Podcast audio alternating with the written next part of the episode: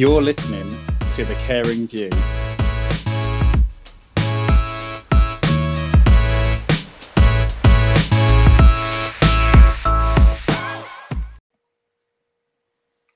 Hello and welcome to the Caring View podcast. This is the second episode in our PIR podcast series, our Provider Information Return podcast series.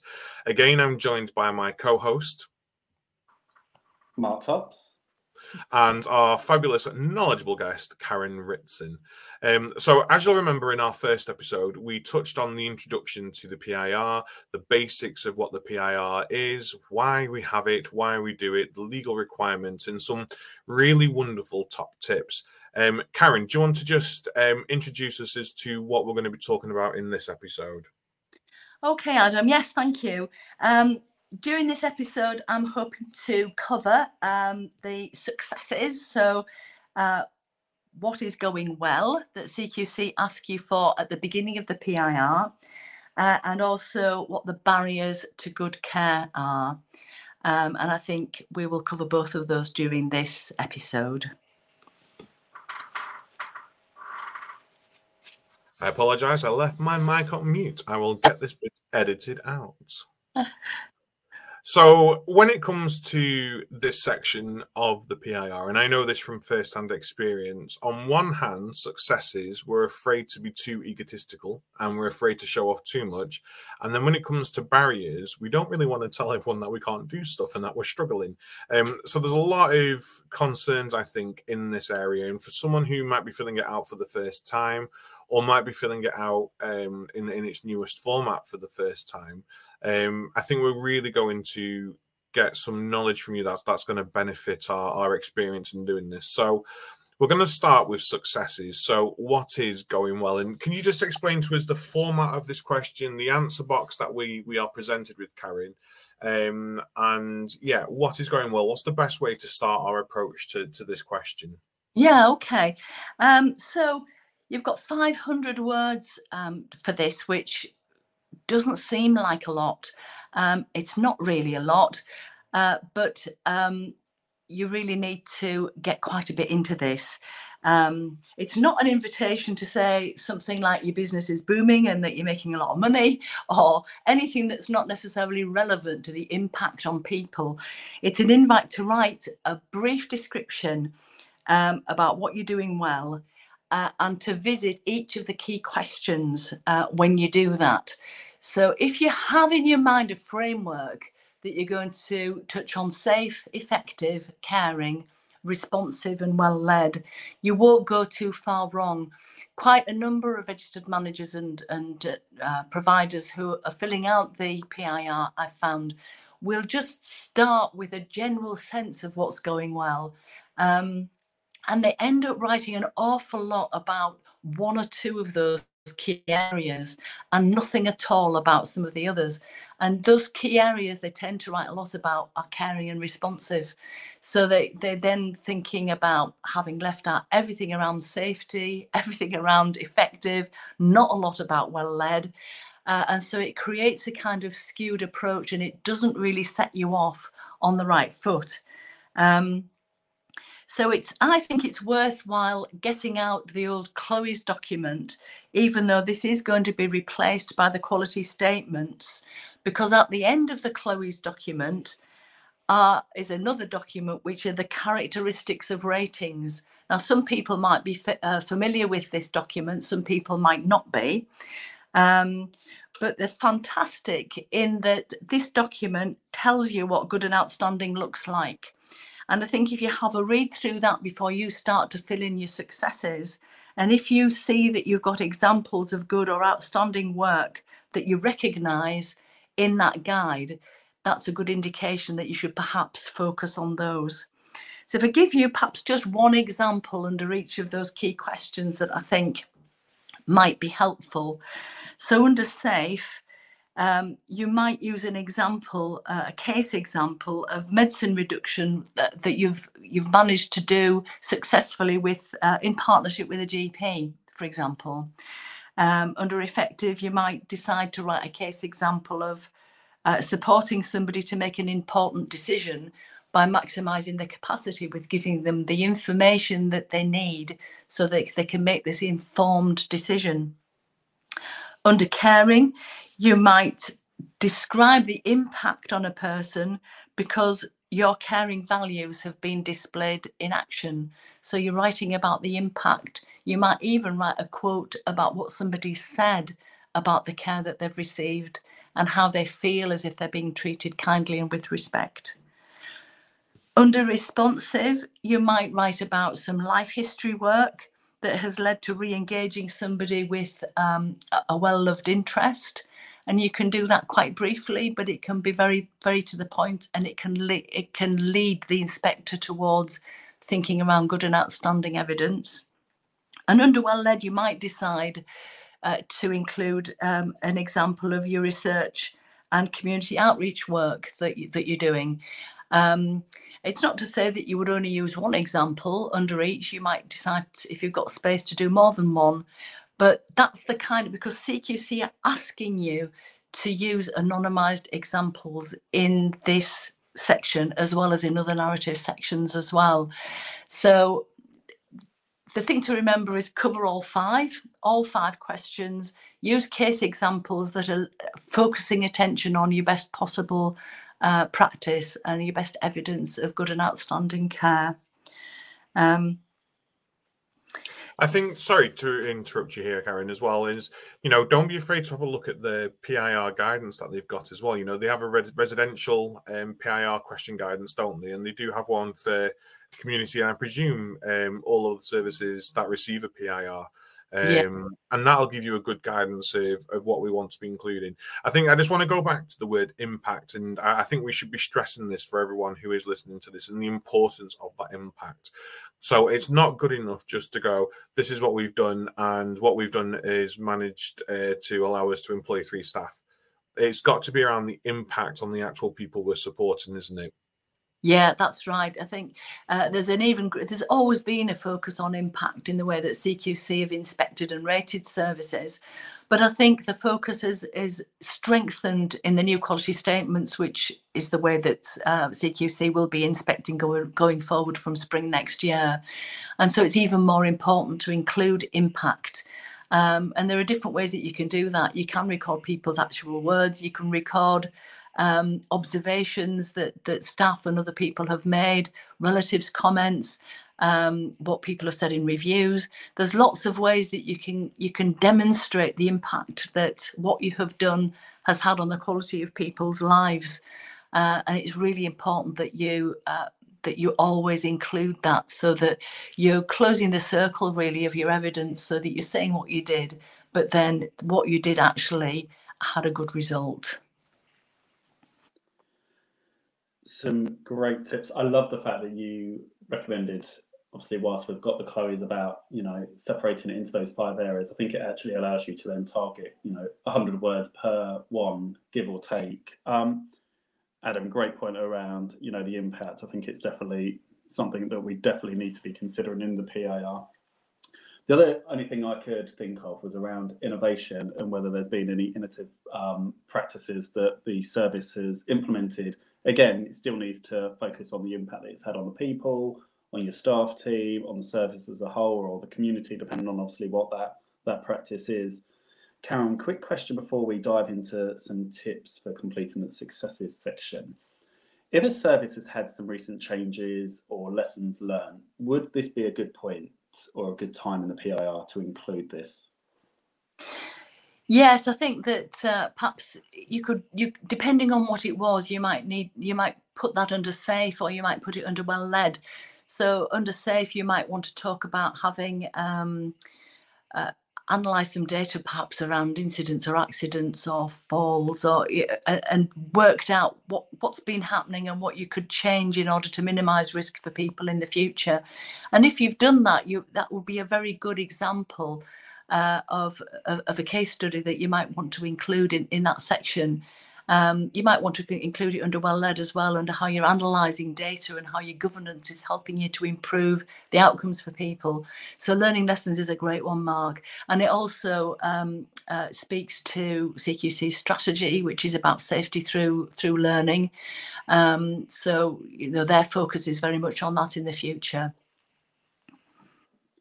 And I'm just listening, and I'm kind of putting back my old registered manager's hat on from my days in learning disabilities, and it kind of brings us nicely into kind of tips for completing this section. Um, obviously, people with learning disabilities, the culture is very different, we know, than maybe an elderly or nursing um, residential care home, where there's a lot of emphasis on community involvement and setting goals and supporting people um, to achieve those goals and independence. And should this section focus on independence and positive risk taking? Yes, definitely. Um, again, if you're talking about your successes uh, overall, you you would consider positive risk taking as uh, uh, way you have done that successfully is a really good example. Um, and uh, supporting people to access the community giving people the tools so that they can do that as independently as possible would definitely be uh, a, a, good example of, of what you've done. Uh, and the impact on the person would be amazing wouldn't it if you'd done that so that you, you could record that too Absolutely, and I know we're going to cover barriers um, to care, and obviously the pandemic's obviously a very, you know, probably the first one that would jump into my mind. But actually, if you've supported somebody to achieve their goals, and it's kind of been hindered because of the pandemic and them not being able to go back out and you know carry that on, but actually you've now started regaining those skills and independence, then what a fantastic place to put that and the impact that that's had on that person's life again, because actually it could be, you know, life changing for the second time around. Yeah, that's up. Yeah, that's absolutely true, and I think think some of the um, focus for uh, filling in this section, um, it's helpful to think about what CQC's uh, focus and their their interest is, and you know what best practice is. So, if you're thinking about um, areas such as independence, like you've just mentioned, Mark, then it's helpful to also mention least restrictive practice and to actually use those words so that CQC sees something written down from you that makes sense to them and uses the vocabulary that they use back to them because they're familiar with that. And that's that's what they're looking for. So you know you might for example decide to um, use a case example very briefly in that section around uh, medicine optimization, for example, where where somebody's supported to reduce the medicines um, and where you can record how they then feel uh, more alert and how they feel they can live their life more fully and they're more part of things because they've reduced their sleeping tablets, for example, or whatever it might be. Um, so, you know, using that vocabulary that CQC use back to them is a really a really handy tip, I think, about um, showing and demonstrating that you you understand what what best practice is. And obviously, it's important to kind of bear in mind that there is a section further on that we will cover in another um, episode around restrictions and restraints. So, how much um, detail should people go into in the successes section around restrictive practices, or should they be kind of touching on it but using kind of the later section in the PIR to add more detail?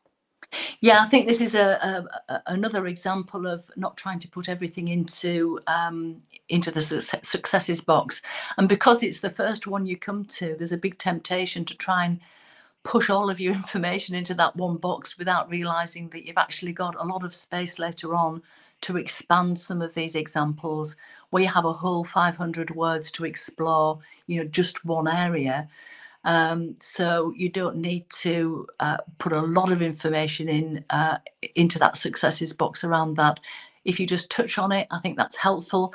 It's a kind of marker to CQC so that they it flags with them that you're aware of it, and they will then be alert to look for it later on uh, in your PIR. And if you write it later on, then it, it, it just confirms to them that you um, you you understand what you're talking about in that regard. So yeah, don't labour it, but just brief mentioning of these areas are, are a good thing under successes. Great advice there. And just thinking about the people that we're supporting and to make sure that their voices are heard in the successes. Um, how would you, um, or what tips do you have for managers completing this about making sure that the people's voices um, that are using the care services are heard in the PIR? Uh, it's it's helpful to um, consider those people whose voices might not always be heard. So that's a big focus uh, uh, for CQC within their strategy and uh, and going fo- forward with the new quality statements as well. Um, so people with protected characteristics often um, have not um, traditionally had their voices uh, heard or had people act on their voices. So any way that you can demonstrate that you are um, focusing on people who may uh, need information perhaps in a different format. They may need to be consulted in a different way. Um, they may not be have verbal skills, so that it may be that you need to gather their views through uh, observing body language or, you know, having other ways of gathering their feedback. Uh, and any way that you can demonstrate that you've done that in this section quite briefly, because there will be other areas where you'll be able to demonstrate it in a bit more detail, but make reference to it here uh, that's always a really good thing. Thank you very much. And just putting my regional business manager hat on, obviously I oversee a reablement contract. Um, and I'm just thinking about kind of something that's not home care and not care home related, and also thinking about if there's anybody filling this in that's managing mental health services. Um, obviously, the turnover of the people you support is a lot more than maybe the residential um, side of things.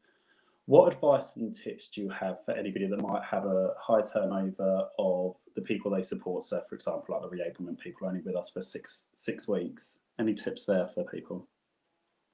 So, if you're involved with people for for for the short term, um, the principles are very similar, uh, to be quite honest. You know, in, in terms of supporting people um, with their movement towards independence, um, obviously with reablement, you're going to have a lot of evidence around that.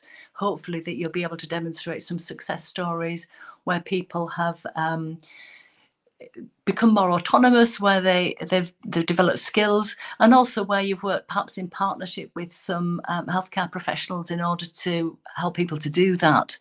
Um, so you know nobody would expect, and CQC wouldn't expect you to um, do everything on your own. So it's about uh, looking for support from from other professionals um, and demonstrating that you've worked with them in order to get good outcomes. So um, in reablement and in, in short-term care, uh, that's that's very important, uh, as it is with longer-term care. But it's it's quite a focus in short-term care, I think, isn't it?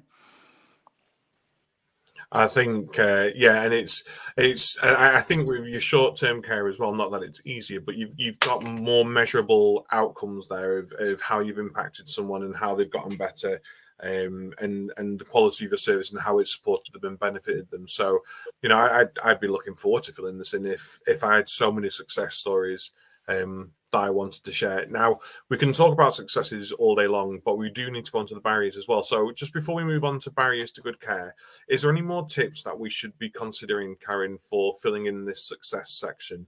Um, do we need to be talking about positive risk taking? Um, and is is there anything else that we haven't touched on yet that we should do? Uh, yes, I think there are a couple of things we could we could touch on. Um, uh, yes, about positive risk, definitely. If we can, if you can um, include any examples of, of that, that's fantastic. The other thing I think that you you you could, um, it would be helpful for you to focus on, uh, and I've touched on it already, but is to consider CQC's strategy. So when you're filling in your your successes, if you have um, on a bit of paper jotted next to you what the four main areas of uh, CQC strategy are, so that's around people and communities. Uh, so again, we've talked about um, focusing on seldom heard voices, supporting people to have a voice, helping people when they move between uh, services so they have good transitions in the care experience. Um, if you're thinking about smarter regulation, it's about how you're sharing information with other professionals uh, and with CQC, how you embrace technology. Um, you know, you might have digital systems, or you might um, be supporting people with uh, accessing assisted technology in their own homes. Safety through learning, we've talked about a bit already. So, you know, show CQC that you understand that that's a focus of their strategy by talking about how you're learning um, to promote people's safety in a risk assessed framework which also embraces positive risk and then accelerating improvement. So that's around challenging people's inequalities, how you get involved in research and community outreach work. So if you have those ideas in the back of your mind, because CQC's um, strategy um, is not a standalone thing, the quality statements and the way that CQC will be going forward to um, inspect in future. The quality statements really are CQ's CQC's way of uh, delivering their strategy. Um, so they're not separate. It, this is a continuation of their strategy, really. Um, so I think it might be worthwhile if we've got time, um, Adam, have we, just to briefly go into very briefly go into some of the differences in the quality statements from from the KLOEs and things that you can start to pull out that would uh, maximize your evidence around there and under under successes. Um, yeah, that's absolutely perfect. And if you could just for our listeners who may not have um, been um, apprised or briefed on what the new quality statements are, just a quick introduction of, as to what the quality statements are and why they're replacing. Okay. Well, the quality statements are at a very high level, so they are statements that uh, CQC will use to um, assess services. Every regulated service, every service that um, that, that CQC um, assess and and rate. So uh, that includes hospitals, it includes GP surgeries, it includes domiciliary care agencies, nursing homes, dentists. So they have to be at that very high level because they can't go into any detail. Um, there's a slightly different focus in some areas. Uh, they still cover uh, the five key question areas of safe, effective, caring, responsive, and well led. So those five areas remain. The KLOE prompts um, that we've had since 2014 are going. Uh, so underneath each of those five main key questions now will be those quality statements. There are 34 of them in all, uh, and they're supported by six main areas of evidence uh, that CQC will be looking at under those quality statements.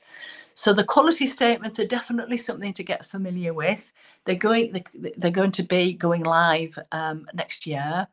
It's helpful to prepare yourselves in any PIR that you're filling in now with a nod to them, I would say, um, uh, to show that you are aware of them um, and that you're prepared to demonstrate some evidence around them. Um, so, reasonably briefly, um, for example, under, under SAFE, the quality statements are focusing on not just safety, not just safe handling of medicines, but medicine optimization. So that's a, a, a, little bit of a different focus. It's it's talking about, you know, how to make sure that people have the right medicine for what their needs are. It's about reviewing medicines, reducing medicines where they're not needed. Um, under effective, it's not just about managing health safely and supporting people. It's about uh, going a bit further into supporting people to have healthier lives um, so that perhaps in the future they need less support. So, the more evidence that you can give of supporting people with their well-being and their general health, their mental health, um, things like healthier eating, the better it's going to be for demonstrating your evidence in that area caring uh, is much more of a focus now on staff well-being and on being kind and caring and resp- with with the professionals that you're working with, which is not something that we've seen before. Um, under responsive, um, CQC are looking at how you support people to reduce any, any inequalities they might experience on um, access to services. Um, and it's about helping people plan for the future. Now, under responsive in the past, there was a big focus on end of life care, and particularly for people who were younger, who were actually living their life to the full and not really looking towards end of life whatsoever. I think this is a really welcome um, addition. So, future care planning, if you can evidence things around that uh, in a brief way under successes, that's fantastic. And then under well led, there's a big focus on equality and inclusion for service users, but also on staff as well. Um, so the more that you can demonstrate that you're working with staff to help them to feel included, um, to, uh, to have an equalities-based approach to their employment, the better. Um, there's lots of other things as well, but obviously we're just looking at this uh, as a very brief overview just now. But if you take yourself to the quality statements, they're published on CQC's website, have a look through them and just think, how can I address some of those in my PIR? It's going to help you.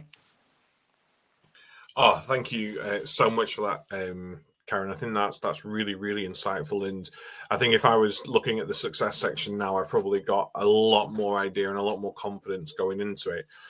What I probably won't have confidence though is talking about what I'm struggling with, what my barriers are, what the barriers to our services are, and the impact on on our people that we're supporting. So when it comes to barriers, um, again, is this another 500 word answer that we've got? And, and what sort of tips have you got for us um, to consider? Well, under barriers, I think quite often when I'm filling filling in this section with uh, registered managers and providers, they sort of sit there and they don't want to put anything in it at all. That's the first instinct, isn't it? Is to say, "Oh, I don't want to say anything," because somebody's going to judge me as a result of that and they're going to pounce on it and they're going to dig as deep as they can about it and they're going to um, find fault with me because of it so I've, managers feel quite exposed i think when they need to start to record this and i don't think that that you need to feel like that and i think actually it, that this section can be used to help um, providers and managers to demonstrate their awareness of some of the things that are not going so well and what they've done um, to put a plan in place and to work towards putting some of those things right. And I think it's important to include in this section things that are outside of your control. Uh, and there will be a number of these. I mean, you know, there are obvious things around challenges to recruiting the, the correct quality of staff at the moment. Um, that uh, you know most care services are, are really struggling with that just now, and it's absolutely fair to write in your barriers to good care that you're struggling to recruit the right caliber of staff. It might be that you you have difficulties around securing the right level of funding. You know, local authorities are strapped for cash. It's very difficult continuing healthcare funding there are a number of things that you might want to put in there that are outside your control because CQC shares some um, limited amounts of data with other services and where those barriers might be um, uh, specific to you they might also be barriers that other people are finding difficult as well and it starts to paint a picture about what actually needs to change in social care. Um, we might so sorry karen in this section then when we're talking about these barriers could we include things like um, access to health services that might have been interrupted or might have been disrupted and access to medications which might not necessarily be there but would see a care home on a safeguarding because they don't have the medicines to give someone but actually they can't access them access them themselves because either a supply disruption or um, you know a gp not signing off on a prescription is that where we can put that information as well Absolutely, absolutely. And, and that sort of supply chain difficulty is a really good one to highlight, isn't it? I mean, later they would expect you to say uh, what it was that you were doing to try and address that and, and to work in partnership with people to make things better. Uh, but it's perfectly fair to say that those are problems, and we live in the real world, don't we? And those things happen, uh, and people sometimes suffer as a result of it. So, uh, and it has a big impact on people's care. So that's definitely the place to put those things, uh, Adam. Yes, yeah. Um, the other thing to focus on are things that are actually inside your control. Uh, it may be through your own auditing and governance system that you have discovered some things that you're not doing quite so well. Uh, and CQC will often see this as a real positive that you have discovered those things yourself. So that means that your quality assurance system is actually effective because you're finding those things out uh, and you're able then to create a plan for putting them right. So it may be, for example, that you've recognized that you've just got a new manager And so that new manager is going to ha- take time to um, settle in and to understand the service and to be as effective as possible. That's something that obviously will change over time as they uh, become more familiar with the client group and they uh, get to know staff uh, and they get uh, they get their feet under the table and start to you know um, work well in that service. It might be that you recognise that supervisions aren't up to date and that there's been difficulties in creating time for that to happen. It's fine to highlight all those things so long as you also record that you have a plan in place for how you're going to prioritize to get those things put right over time and, and, and with a time scale involved so that you're not leaving those things open ended.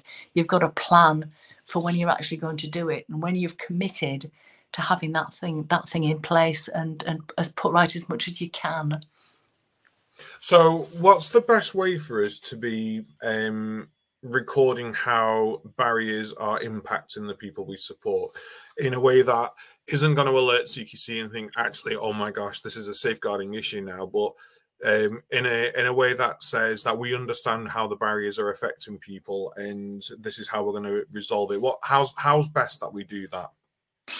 I think that if you um, recognize that that some of what you're doing if you've highlighted there are difficulties that have an impact on people uh, and it's not always um, a, a, positive impact then i think that uh, you, it, it's a, good idea to write that uh, but not to dwell on it too much uh, or to cause uh, to write anything that's a specific um, incident unless there's been you know some huge sort of safeguarding event but I think those kind of specific uh, details on, on negative impact is probably not the place for this this area of, of barriers. I think it's better to talk about um, the general impact of uh, on people of, say, for example, if you used um, supervisions and that staffing uh, supervisions had fallen behind, you would then write that staff may not then have all the skills or the support that they really could that they could do with in order to provide um, safe and good quality care.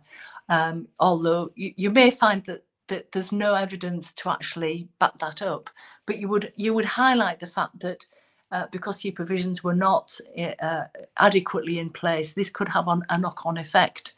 Um, it depends very much, Adam, on your particular service. If you've had some huge barriers uh, and you've had some, you know, really shocking kind of results, it may be worthwhile making reference to those, but very quickly saying what you've done to try and put those things right. Um, it may be that you've worked very well with safeguarding in order to um, ensure something that's happened that's had a really uh, poor impact on somebody, uh, that it never happens again for somebody else. Um, it, it's that kind of approach. I think that's that's a really reassuring answer, Karen. And I think a lot of people who might have gone into this and gone, right, well, this has negatively impacted this, this, this, and this, is now going, oh, phew, we don't actually, you know, focus on on that too much, but I'll look at the impact in in a sort of vicarious way um, of how it will affect people. Now, is there stuff that CQC wouldn't expect in here because it's a generic? Yeah, we know the pandemic's a barrier. Yeah, we know recruitment's a barrier is that stuff we should focus on or should we focus on more bespoke stuff because actually the pandemic and the recruitment is a sector wide problem at the moment no i would i would actually put that in because uh, some of some of the uh, information that uh, providers are putting into the PIR is about uh, getting an overview of what what is happening in the sector. It's not just about you, and what you write then hel- helps to paint a picture about overall what's happening with um, adult social care, you know, in this instance, or or, or in any, any regulated service. So if you leave those things out, thinking, well, everybody knows about those, it doesn't flag it, and it makes that um, data that little bit weaker. So I would put in everything, however obvious it is, because it's all important. That's brilliant, thank you. And, and then just the final thing, Karen, that I want to touch on in, in this section about around barriers is I'm a sucker for uh, missions. I'm a sucker for uh, for business visions and for organisational visions. And obviously, KLOE Well Led One is um, is there a clear vision for the service? So should we be putting in here any issues that we think of whilst filling the PIR in? Um, and should we be letting CQC know that we've only just realised um, and what our lessons learned potentially could be and what we're going to do um, following this sudden uh, epiphany realization? yeah, sometimes that actually happens, doesn't it? While you're actually filling something in, because it's focusing your attention on something, it makes it, it sets off these little sparks of insight, doesn't it? And I think if you've been uh, considering, for example, what your values are and what your culture is, and you've realised that staff uh, you know, in consulting with them so that you can write the PIR, really haven't got much of a clear idea what your values are or what your culture is. That's something that you can write in into that barrier section uh, with the commitment that you're going to make your values and your culture more visible in future uh, and ways that you're going to be able to to do that. And, and, there are various ways that you might you know want to approach that. Um, but but this sort of an exercise is a really good one for raising your awareness isn't it? You know because it's making you think before you write it all down. Yeah definitely definitely. I mean this is uh, successes barriers I, have i've asked what i need to ask. Mark have you got anything that you want to ask before we bring this episode to a close? Uh, no questions um, from me. I've just been sat here and I've made so many notes, and I think I just want to say thank you, Karen, because there's been so many great tips for, for providers and managers that are kind of filling in their PIR. Um, I think the only thing I would add around kind of definitely the barriers would be don't see this section as a negative, but as a chance to actually, you know, to be enlightened. You know, you've both just sat and spoken about actually if you do realise that there is something that is a barrier or something you've not thought about, and actually it will allow you to create an action plan of how you're going to overcome those barriers. Um, and I think yeah, just see it as a positive, and actually the impact that that's going to have on your team, on the people you support, and yeah, just you're going to be able to evidence that to the CQC, like Karen said earlier, that you've actually you've realised that during the during this process, these are the barriers. What you're going to do to overcome them, and actually, you know, potentially what the impact is going to be long term. So yeah, no, thank you very much. Thanks. So, Karen, obviously, this this podcast series that we're doing um, together is going to be hugely beneficial for people. But if someone's listening to this and going, "Well, this is all well and good, and I'm, I am taking this in and I'm understanding this, but I need a bit more help," how can they find you, um, and what services do you offer? Uh, well, for myself uh, personally, you can find me at uh, on the website, which is. Um, uh, I'll have to give you the details, Adam. I can't remember it off the top of my head uh, or you can ring me in the, the, the numbers on the uh, is on the website. Um, so please do get in touch. I, I help people with PIRs all the time, um, and because I'm doing it quite often, uh, it, it I get a sense of the questions that keep coming up for people, the sort of things that people find difficult, um, and you know, together with providers, I've found lots of you know really helpful ways around that. Uh, so um, definitely get in touch with me sooner rather than later. The day before the PIR is due in is really not the best time, although some people have done that and I have helped them to get it in there on the deadline. Uh, but it's not uh, it's not the thing that I would choose uh, to be doing at a very short notice. So you know, a bit of warning is always helpful. Um, but but I do think that having another pair of eyes also helps, and somebody to talk and bounce ideas off helps because you know we all know that discussion is a really helpful thing in that way. Um, so even if it's supporting you as a provider to recognize what you need to write in your own pir uh, just by you know chatting about it with me that that that helps as well brilliant and and we've got you we've got the caring view we've got you karen we will plug you don't you worry it's www outstandingcarerating.co.uk. Now, outstanding care rating is all one word, no hyphens, no special characters. You know, let's let's think back to episode one where we are saying no special characters in in the PIR. There's no special characters in this website, so it's www.outstandingcarerating.co.uk.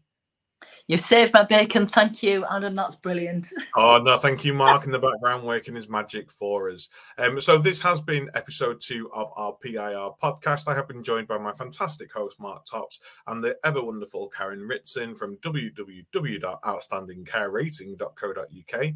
Please do make sure to join us for the following episodes of this series, where we will delve into the following sections of the PIR and hopefully give you the assistance and knowledge and answer some of the questions you may have around filling in your own PIR. But until then, thank you and thank you both for joining us today.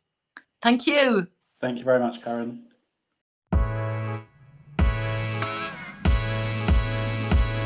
Thank you for listening to The Caring Geek. You can find us on YouTube, Facebook, Twitter, and LinkedIn, as well as various podcasting sites. So don't forget to subscribe, like, and share to become part of the conversation.